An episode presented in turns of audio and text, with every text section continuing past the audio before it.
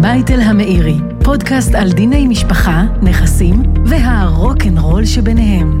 עם עורך הדין זיו בייטל ושמאי המקרקעין גלעד המאירי. שלום לכם, אנחנו שמחים שהצטרפתם אלינו לעונה השנייה של אה, בייטל המאירי, אני עורך דין זיו בייטל, מומחה לדיני ירושה ומשפחה. ואני גלעד המאירי, כלכלן, משפטן ושמאי מקרקעין. ולכל המצטרפים החדשים, הפודקאסט שלנו מתמקד במשולש אה, של דיני המשפחה, נכסים, והכי חשוב, הרוקנרול והבלגן שנוצר בכל הסיפור הזה. אז בעונה הזאת אה, אנחנו נביא מקרים אמיתיים, חלקם של אנשים מפורסמים, כמו שיהיה בפרק שלנו היום, דברים שהעלו סוגיות משפטיות מורכבות, מעניינות מאוד בין בני משפחה או זוגות. שבתוך כל הרוקנרול הזה עומדים להם נכסים או רכוש שצריך להבין מה עושים איתם בעצם בשורה התחתונה. אנחנו כמובן ננתח את זה, נביא איך הסכסוכים האלה בסופו של דבר נפתרו, ו- ולמה, אם בכלל היה אפשר לפתור את זה מבעוד מועד. נכון, ולפני שאנחנו נצא לדרך, נזכיר לכם שאתם יכולים להזין לנו במגוון פלטפורמות, באפליקציה, באתר, בספוטיפיי, באפל פודקאסט ובגוגל פודקאסט של רדיוס 100 FM. אה, ובעונה הזאת אנחנו גם אה, מצלמים את ההקלטות. אז אתם גם מוזמנים לראות אותנו בווידאו, כנסו ליוטיוב, כנסו לפייסבוק, חפשו אותנו, התלבשנו, התחתכנו. להתנהג יפה ולא לעשות פרצופים. בדיוק, די, להפך, עכשיו אפשר לעשות פרצופים. אפשר קצת. אה, אז אנחנו היום רוצים לדבר על נושא ירושה של אדם מאוד מפורסם ומאוד עשיר, שכבר הלך לעולמו לפני מספר שנים, ששמו סמי שמעון. לצעירים שבינינו שאולי לא זוכרים אותו, אה, מכירים אולי יותר מהשם, יש המכללה האקדמית להנדסה על שם סמי שמעון, זה זה, הסמי שמעון הזה. סמי שמעון, אה, סמי שמעון היה אה, יהודי מאוד עשיר, אה, גר בהרבה שנים באנגליה, והיה נדבן מאוד ידוע, ובין היתר הוא מוכר, וכאן אנחנו נדבר על זה, כהבעלים של חברת יכין חכ"ל. נכון. גם כאן אני מזכיר ליותר צעירים, חברת יכין חכ"ל היא חברה שהייתה שייכת למדינה, קנה אותה סמי שמעון, היא החזיקה מאות, אולי אלפי דונמים של פרדסים ברחבי המדינה. היא חברה שבזמנו הייתה חברה חקלאית, הוא כבר רכש אותה על עניין נדל"ני יותר, על רקע נדל"ני, כדי שהקרקעות שלה ישנו את הייעוד והוא ירוויח הרבה כסף. אה, ובזה אנחנו נעסוק. אבל זיו, בוא תספר לנו בעצם את סיפור הירושה, מאבק הירושה המאוד מעניין שקרה עם סמי שמעון, ומשם אנחנו נמשיך. גלעד, אתה זוכר שפעם הייתה סדרת טלוויזיה דאלאס, או המתקדמת יותר שושלת? היום יש את, אה, את אה, המיליארדרים. המיליארדר, כן. כן. אז, אז, אז, אז קצת כזה, כי, כי בסיפור הזה שתכף נספר, יש מורכבויות מטורפות בין בני משפחה לבין מנהלי העסק, משהו סיפורי אלף לילה ולילה, חוצה גבולות, ובגדול, הסכסוך במהותו הוא בין בעצם אשתו של סמי שמון, אנג'לינה ג'וי, ו... אנג'לינה ג'וי, לא אנג'... ג'ולי. אנג'לינה, לא. Okay. אוקיי. אולי גם ג'ולי, אבל לא יודע. ג'וי כנראה זה ה... אה, אה, האישה כרגע, שזה גם כן, אגב, שאלה שתכף ניגע בה, אם היא הייתה בכלל אשתו או לא הייתה אשתו. אנג'לינה ג'וי לבין בכלל המנכ"ל של החברה שלו, עורך חשבון פרץ וינקלר, שבעצם הטענות ההדדיות נסבו סביב הנושא של ההורשה, עצם ההורשה של הנכסים שלו, של אותה חברה, והוא בעצם הזכויות של אותה אנג'לינה אה, כבעלת, אה, כאשתו. אז קודם... אני רגע, אני רגע עוצר אותך לכל המאזינים שעכשיו אולי אומרים, טוב, סמי שמון הוא מיליארדר, מה זה קשור אלינו? אנחנו כרגע נוסעים ביונדאי שלנו. זה קשור, כי אנחנו נדבר על המקרה, ומשם אנחנו ניקח אותו כבר לדברים הפרטיים של הישראלים, שעדיין רלוונטיים. אנחנו פשוט נלמד לקח ונפיק דברים ותובנות מאותו מקרה לחיים היומיים שלכם. בדיוק. ופה אנחנו נכנסים, הסיבוך של המקרה הוא לא סתם על עוד כסף, או על עוד אה, זכויות, או דירות, נדל"ן, אלא על בעצם זכויות החלטה בחברה, אותה חברה של אחין חכ"ל, כאשר סמי שמעון אה, העביר לאותה אנג'לה 50% מהמניות בעודו בחיים, ונתן הבטחה לאותו רואה חשבון פרץ, וינקלר, שבעצם הוא זכאי לקבל גם הוא עוד 12.5 אחוז מתוך אותן זכויות. בעצם המחלוקת הייתה, המחלוקת העיקרית, היא פעם אחת, האם הזכויות האלה, שהן אגב לא נרשמו בשום מקום, זאת אומרת, ההעברה של אותה לאותה אנג'לינה נרשמה. העברה סדורה, ברורה, מכוח אשתו נתן לה 50 אחוז. האם... בעודו בחיים. בעודו בחיים. זה נקרא העברה ללא תמורה, מתנה ללא תמורה. אגב, צריך לפתוח סוגריים, זה דברים שאפשר לעשות אותם כאיזשהו סוג של צופה פני עתיד. זה לא, לא בירושה דווקא, אלא, אלא אה, בחיים, כמובן שיש שאלות מיסויות. אנחנו תכף נראה איזה תרגיל, איזה תרגיל בכלל עשו כאן, כדי, או לפחות טענו שעשו כאן אה, בדיוק, בסיפור. בדיוק. אבל מה באמת טיבה של אותה הבטחה לאותו מנכ"ל, נאמן, רואה חשבון, שהיה שותף שלו, שאגב עשה המון לחברה, המון, המון אה, סייע בהצלחתה? האם אותה הבטחה הזאת היא בעצם אפשר, אפשר לנגוס בה, זה משהו שאפשר אה, להכיל אותה? זאת הייתה טענה מספר אחת. זאת אומרת, עוד פעם, שאותו מנהל חברה אמר, סמי שמעון הבטיח לי, בעודו בחיים, שלאחר מותו אני אקבל 12.5% מהמניות. בדיוק. ו... הטענה השנייה שהייתה בעצם לאותו רואה חשבון וילקר, שאתה מה שנקרא מכה מתחת לחגורה, הוא בעצם טען שכל המערכת הזאת של הנישואים שלו עם אנג'לינה ג'וי היו מערכת נישואים פיקטיבית. מה זה אומר? הוא בכלל אה, התגרש ממנה עוד בשנות ה... סוף שנות ה-80, התחתן בכלל עם אישה פורטוגלית אחרת, והכל כדי להתחמק משאלות מיסויות. היה בשעתו, בכלל, צריך להבין שהמערכה הזאת היה נורא מעניין גם, היה קרב סמכויות גלעד בין בית משפט בישראל לבין בית משפט באנגליה. בכלל פתחו את התיק הזה באנגליה, ושופט אה, בריטי ממש נזף באנשים שלקחו את המערכת הזאת לבית משפט מקומי שם, אה, אה, ובכלל לא הסמכות, ובסוף זה התגלגל פה לבית משפט בישראל, בית משפט לענייני משפחה. אבל רגע, לא הבנתי עדיין, אז, מי, מי נגד מי? בוא... בא, בא מנכ"ל, אמר, מגיע לי 12.5 אחוז, ו...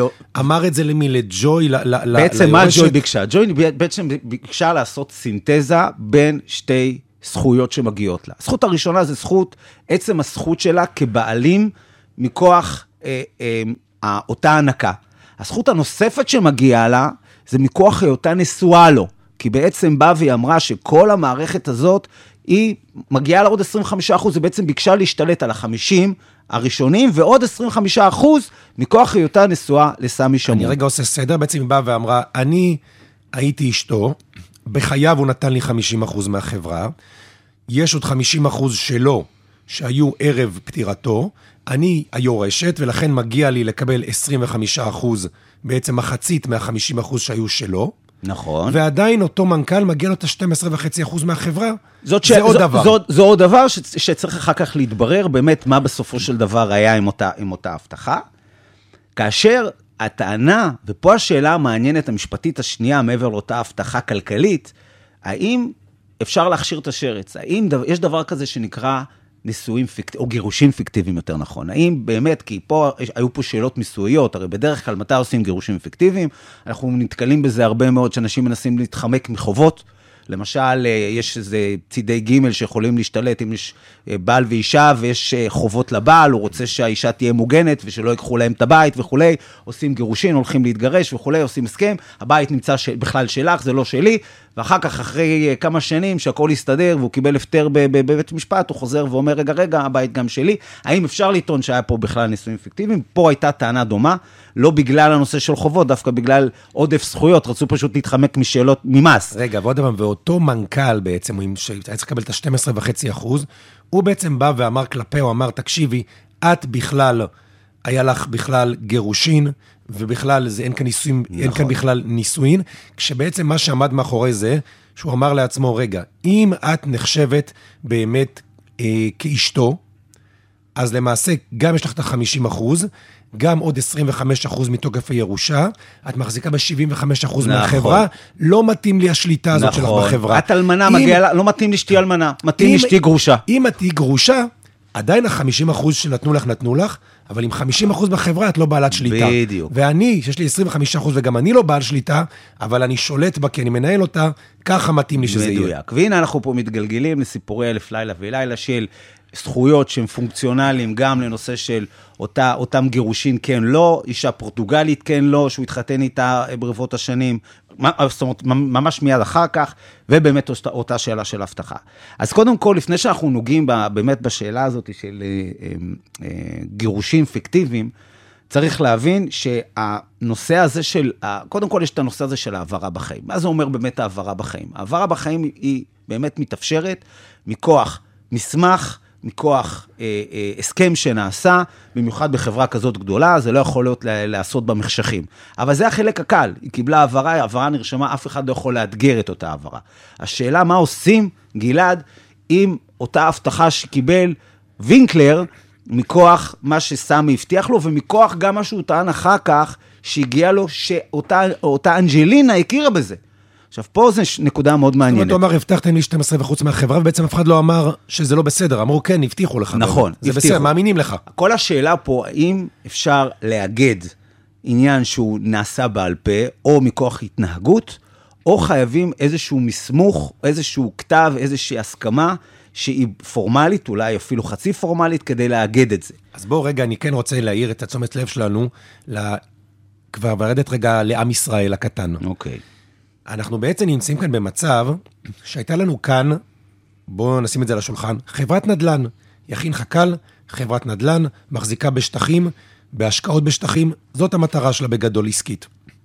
עכשיו, בא סמי שמעון, ובעל פה נתן 12.5% מהחברה למנכ"ל החברה. עכשיו, יש הבדל מהותי באכיפה של דבר כזה, אם זה מניות או אם זה לתת נדל"ן. כי אם אנחנו מדברים על לעשות עסקה במניות, בעיקרון, אני יכול לעשות עסקה במניות והיא תהיה עסקה כשרה של מכירת חברה, גם בעל פה. אין בעיה. זה לא מומלץ, קשה להוכיח את זה, אבל אין בעיה, עקרונית. כן. זה גם מה שהיה כאן. נכון. אבל, אם סמי לא היה אומר לו, אתה מקבל 12.5% מהחברה, היה אומר לו, אני נותן לך 12.5% מנכסי החברה, מהנכסים שלה, מהמקרקעין שלה, הייתה לו בעיה מאוד קשה לאותו מנכ"ל. כי בעצם הוא היה אומר, סמי נתן לי, ומעבר להוכחה, אם זה קרה או לא קרה, במקרקעין. עסקה חייבת להיות בכתב. נכון. ולכן... זה אגב לקוח עוד מהפקודה העות'מאנית. של לקוח מהעות'מאני. כל העניין הזה של דרישת כתב היא מאוד מהותית. צריכים להבין, אנשים, חבר'ה, זה דבר מאוד חשוב, מאוד מהותי. אין הבטחות בעסקאות של אה, אה, חוזים רגילים, יכולים גם לעשות חוזי התנהגות וחוזים בעל פה. במקרקעין אין דבר כזה. לא כתבת, לא שלך, התהפך העולם. בדיוק, ולכן במקרה הזה, אפילו אם הוא היה מוכיח, ולא היה בכלל חולקים על זה שהוא באמת אמר לו, אני נותן לך את הנכסים. זה היה מוקלט. אז זה לא היה עוזר, או בוא נגיד, זה היה סיפור מאוד מאוד מורכב, כי בעצם היו באים ואומרים, אין לנו כאן את דרישת הכתב שיש לנו בנושא של מקרקעין. נכון. אז זה עניין אחד לשים אליו לב. דבר אחר, אני רוצה קצת להעיר גם את תשומת הלב שלנו למקרה של סמי שמעון, אבל גם כאן הוא נוגע להרבה מקרים, וזה בעצם סוג הנחשים, הנכ... הנחשים, זה פרוידיאני, סוג הנכסים שהוא נתן לו. יכין חכ"ל מחזיקה, החזיקה בשטחים עצומים חקלאיים, אבל היא לא הייתה הבעלים שלהם, היא הייתה החוכרת שלהם. וכאן חשוב שאנשים יבינו את המשמעות של מה זה להיות חוכר. כשאני, יש לי נכס בחכירה מרשות מקרקעי ישראל, אני לא סתם לא הבעלים שלו, אני לא סתם מקבל אותו לתקופה קצובה. חוזה החכירה אומר מה מותר ומה אסור לעשות בנכס, גם אם חוקים אחרים נותנים לי יותר. אם אני עכשיו למשל הבעלים של מגרש לקוטג' שאפשר לבנות בו לפי התב"ע 300 מטר, אבל חוזה החכירה ניתן לי ל-160 מטר, אני יכול לבנות רק 160 מטר. אם אני ארצה יותר, צריך לקבל רשות מהבעלים, מהמחכיר, מרשות מקרקעי ישראל, שתרשה לי לנצל, לנצל יותר, ובדרך כלל אם היא תרשה, זה לא יהיה בחינם, אני צריך לשלם על זה כסף. על אחת כמה וכמה, לשים לב ולהיזהר בשטחים חקלאיים. רוב הקרקעות החקלאיות בארץ, שהן מוחכרות לאנשים... בדרך כלל בהסכמי משבצת, נדמה לי, הדברים האלה. לא רק הסכמי משבצת, אבל הדבר היותר חשוב, ש... כמעט בכל החוזים שמוגדרים, שמטרת החכירה שלהם היא לחקלאות, יש מה שמכונה סעיף 15 בחוזה. סעיף 15 אומר דבר פשוט ובעייתי. ברגע שייעוד הקרקע ישתנה, אתה מחזיר את זה לבעלים, למינהל, לרשות מקרקעי ישראל. ולכן, לכאורה, השטחים של יכין חכ"ל היו שטחים אגב, מאוד לשטחי בעייתיים. חקלאות, סליחה שאני קוטע אותך, שטחי חקלאות הם מוגדרים רק כשטחי חקלאות, ואתה לא יכול לעשות בהם שימוש אחר. אתה לא יכול לעשות מה שבא לך, ויש שם גם פונקציה שאם אתה לא ממלא את התפקיד שלך, אפשר לקחת את זה ממך. נכון, אם אתה לא תאבד אותם, בדיוק. אז יגידו לך, אתה לא ממלא את מטרת החכירה ובכלל תחזיר אותם. נכון. אבל נניח שאתה מילאת את מטרת החכירה, והגיע הרגע ושונה הייעוד, ועכשיו אפשר לבנות כאן שכונת מגורים עם גורדי שחקים. כן. על זה בעצם מה שסמי שמעון בנה לעשות. סמי שמעון קנה את השטחים האלה לפני הרבה מאוד שנים, כשהחלטות המינהל, החלטות רשות מקרקעי ישראל, היו יותר מיטיבות, נקרא לזה, עם החקלאים. מאז, כבר הרבה שנים הדברים האלה השתנו. ולכן היום, כשבן אדם חושב שיש לו קרקע חקלאית וישנו את הייעוד והוא יקבל לבנות, ברוב המוחלט של המקרים, לא יצא לו כלום מזה. הוא יקבל פיצוי מסוים מרשות מקרקעי ישראל, כספי, על זה שהוא משיב לה את הקרקע, וכל פוטנציאל הבנייה יהיה של הרשות ולא שלו. אצל סמי שמעון, בכל זאת, בשונה משאר הישראלים, היה כאן איזשהו הסדרים מיוחדים, היה איזה הסכמות, איזה הבטחות עם המדינה, זה היה סיפור יותר מורכב, כן. וכן יצא משהו מהשטחים האלה. אבל לשים לב טוב, אני הייתי אומר בכלל כהמלצה, יש לך קרקע חקלאית בחכירה, תגדל צנוניות וחסה זה סבבה, אל תבנה כאן על שינוי ייעוד, זה לא הדבר לבנות עליו. המקרים שתרוויח מזה משהו משמעותי, הם יוצאי דופן. אז זה בהקשר הזה. איך זה נגמר לדעתך? התביעה? כן. תספר לי. אם היית, אם היית צריך לנחש, איך זה נגמר דבר כזה? הרי יש פה שתי טענות מרכזיות. הטענה הראשונה זה הייתה הבטחה, והטענה השנייה הייתה לנישואים פיקטיביים. תשמע, א', אני חושב, הבטחה היא אכיפה, אני חושב ש... עוד פעם, אמרת שההבטחה הייתה שהוא הבטיח לו 12.5% מהחברה, ואף אחד לא אמר שזה במחלוקת, הם כולם. אמרו, הסכמת לזה. בדיוק. האמת שהיה פה משהו אפילו יותר מעניין מזה, כי בסופו של דבר הוא גם טען לא רק שסמי הבטיח לו את זה, אלא גם שהאישה, אותה אנג'לינה, גם כתבה לו כל מיני טקסטים שהיא מכירה באותה הבטחה, אה, מכירה באותה הבטחה, או לפחות במשתמע ממנה. וצריך להבין, זה לא איזה בוטני בשוק שאתה בא ונותן וזה זה כלום ושום דבר. נורא פה נכסים עם, עם, עם עשרות אם לא מאות מיליונים אה, בשווי. אז בסופו של דבר, אה, הוגדר פה השופטת גליק בבית משפט לענייני משפחה פה בישראל, בעצם פסקה שאותה הבטחה בעצם... אגב, אגב, סתם מעניין, בית המדינה לענייני משפחה, כל... משפחה. מוסד בהיררכיה יחסית נמוכה, נמוכה. בעצם זה- הכי נמוכה, ערכאת שלום, כן. ונותן החלטות על מיליארדים. תקשיב, אתה, אתה, זה- אתה, זה אתה, מדהים. לא, אתה לא מבין כמה שאתה צודק בעניין הזה, כי זה פשוט מדהים לראות שלבית משפט לענייני משפחה, אנחנו כאילו לוקחים את זה לאיזושהי איזושהי סוגריים שאנחנו פותחים פה. בעצם בית משפט לענייני משפחה אמור להיות בית משפט נישתי, שמטפל בענייני משפחה. אבל אנחנו לא מבינים שקודם כל בענייני משפחה יש השלכות כלפי צד ג', אנחנו דנים בזה בחלק מהפרקים. פה זה פעם, זה פעם אחת. פעם שנייה, הם צריכים, אותם בתי משפט, אותם שופטים, שההגדרה שלהם זה להבין רק בענייני משפחה, מזונות, משמורת, אולי קצת ירושה. צריכים להתעסק בשאלות מפתח כמו חברות, הבטחות, רואה חשבון, מנכ"ל, לא מנכ"ל, דברים שהם נדל"ן, נאמנים, מפרקים, לא מפרקים. יש פה דברים רוחביים שצריכים להיכנס, ואנחנו רואים, אגב, היום... ורגע, ואם אני, ואם אני באמת אחד מהצדדים ולא מתאים לי המוסד הזה, אני אומר, עזבו, הם לא מבינים מספיק טוב, אני רוצה שבית משפט מחוזי ידון בזה, יש כאן נדל"ן רציני, זה דבר שאם לא היינו משפחה מזמן היה מגיע למחוזי, מה פתאום אתם נותנים לי עכשיו איזה בית דין עם משפחה בנתניה? אתה צודק מאה אחוז, אבל לצערנו הרב, יש הגדרה מאוד ברורה בחוק, שבה מגדירה את הצדדים כפונקציונרים, או חוקים מסוימים שיכולים לדון רק בבית משפט לענייני משפחה, ואתה לא יכול לעולם לקחת את זה. פעם, אגב, לפני שנכנס לבית משפט לענייני משפחה, אתה יודע מי דן בזה קודם? לפני שבכלל ייסדו את המוסד הנכבד הזה? השלום? בית משפט מחוזי.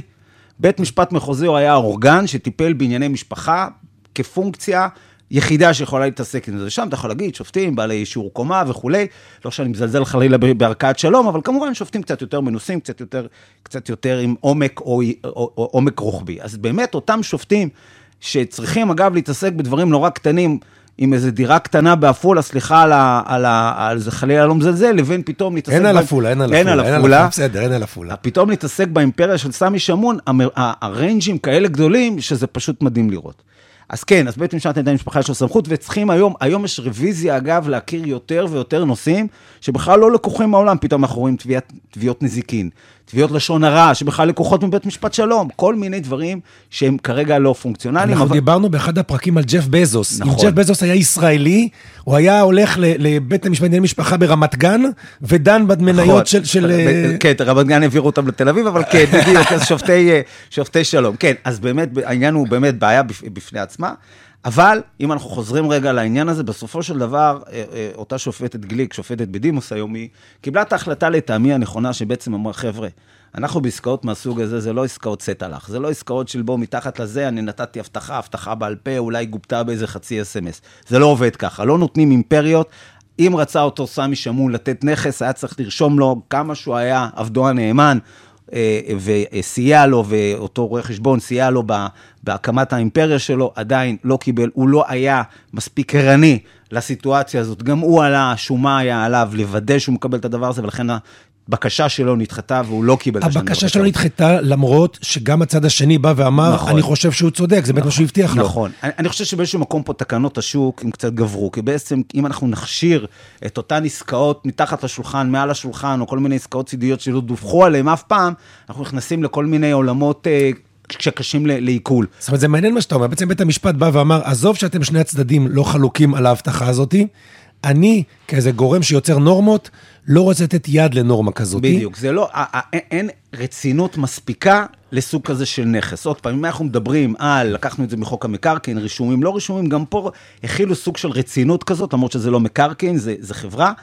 אבל אמרו, חבר'ה, בואו תנו לזה קצת יותר את הרצינות הנדרשת, שניכם לא ילדים, לא סמי ולא המנכ"ל שלו, תנו לזה קצת יותר רצינות, אתם רוצים, תמסמכו את זה, תלכו, תעשו את העבודה כמו שצריך. אז יכלה אבל אולי אחר כך אשתו, שקיבלה את הירושה, לבוא למנכ"ל ולהגיד, עכשיו אני נותנת לך מתוך הירושה שלי, מה שהובטח לך, אני עומדת בהבטחה. ותנחש מה- ותנחש- היא עשתה את זה? עלתה למטוס הראשון וברחה. ברור, לאישה הפורטוגלית. עכשיו, מה שכן אה, מעניין לא, לא פחות זה הנושא של אה, הסכמים פיקטיביים, ובכך נחתום. אה, גירושין הפיקטיביים, כן. אז גם, גם התביעה הזאת אה, נדחתה, או הדרישה שנדחתה, אגב, לא רק מאותו אה, אה, מנכ"ל, אותו רואה, רואה חשבון פרץ, אלא גם היו עוד נושים קטנים, נדמה לי 67 במספר, שניסו לאתגר את המערכת הזאת של נישואים פיקטיביים. בסופו של דבר בית המשפט לא קיבל את זה, ואתה יודע למה, גלעד?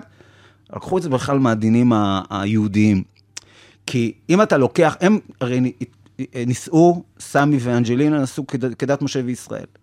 הגירושין או הנישואים שהיו אה, במדינות, במדינה מעבר לים, לא היו לא, כאלה. עני- לא, לא, כן, לא כל כך עניינו את, אה, את בית משפט בישראל, אמרו, חבר'ה, הלכתם לבית הדין הרבני, התגרשתם, התחתנתם, כמו שצריך. ברבנות, לא התגרשתם ברבנות, אתם נשואים. אתם נשואים, בדיוק, זה, זה הסיפור, ולכן כל הקטע הזה של גירושים פיקטיביים, הוא, הוא לא התקבל ספציפית, אבל זה מעורר שאלות הרבה יותר רוחביות, האם בית משפט זה נתון לשאלות אה, אולי של פרק שלם, האם בסופו של דבר, כשכן יש איזושהי מערכת שאפשר להוכיח אותה, שהייתה הצדקה להסכמים פיקטיביים, לגירושים פיקטיביים, כי שני הצדדים ניסו לשתף פעולה, האם בית משפט הוא חלק מהמסיבה הגדולה הזאת ומה שנקרא מכשיר את השרץ, או שאומר, חבר'ה, איך אומרים הילדים? זה בשכם.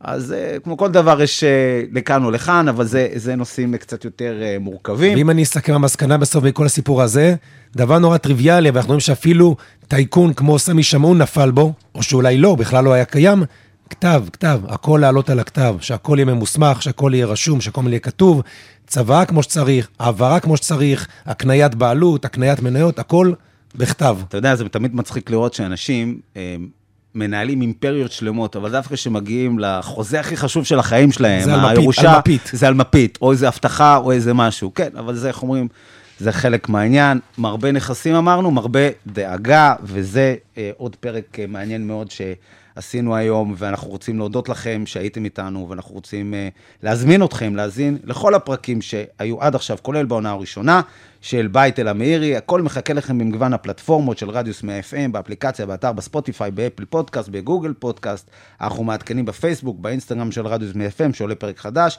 אתם מוזמנים לעקוב ולראות אותנו, גלעד, לראות נכון, אותנו. לראות, בלייב. חפשו ביוטיוב, כן, כן. בפייסבוק, תראו אותנו בווידאו. כן, תודה רבה לצוות היקר שלנו פה באולפן. אה, תודה, מירי. תודה, בייטל. אה, מה נשמע? איזה שיר רוקנרול נשים לסיום? אני הייתי אומר ל... Stairway to Heaven, Stairway to Heaven, זה מה שאתה אומר? זה מה שאני אומר. יאללה, עם כל הירושות האלה, בוא נלך לבקר את המוריש. אכן, יאללה.